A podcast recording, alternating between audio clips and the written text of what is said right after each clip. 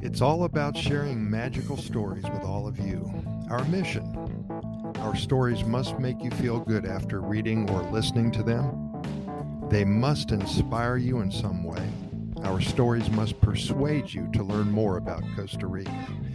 They must guide you deep into your daydreaming phase. Very important. And our stories must energize and stimulate your need to learn more about the Pura Vida lifestyle here in Costa Rica. So start your day right, seven days a week. There's so much good news coming out of Costa Rica. We're going to share a little slice of life right here, just me and you, each and every day. Sitting here pre dawn, a time that all should experience that oh so pleasant aroma of Costa Rican coffee being brought to life for all to enjoy. A wonderful time of day, and a time I look forward to so much each and every day. Being here in Costa Rica surely does make that coffee taste so much better. Having coffee on the menu is a must. Coffee that has been grown not more than 50 miles away from where I sit. The freshest of the fresh.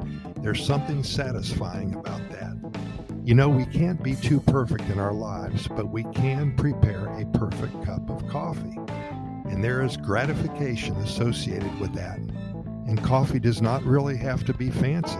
At times in this day and age, we lace our morning brew with soy milk, almond cream, salted caramel, whipped cream, and so many other strange additions.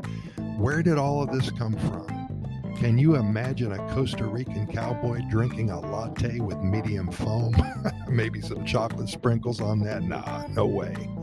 Let's keep it simple here in paradise and perhaps learn to enjoy hot and black coffee. Again, I find myself going back over 19 years ago when I first arrived.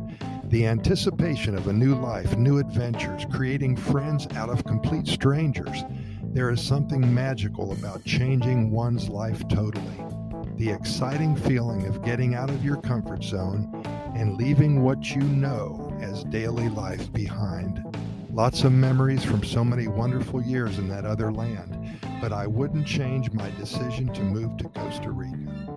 With all of its problems and uncertainties, with lots of fodder for my occasional rants, and with a sometimes unpleasant need for a huge amount of patience, Costa Rica has proven to me and to many others that it was indeed worth the trip.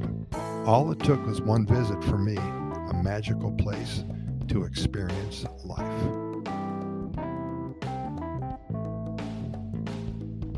Thank you.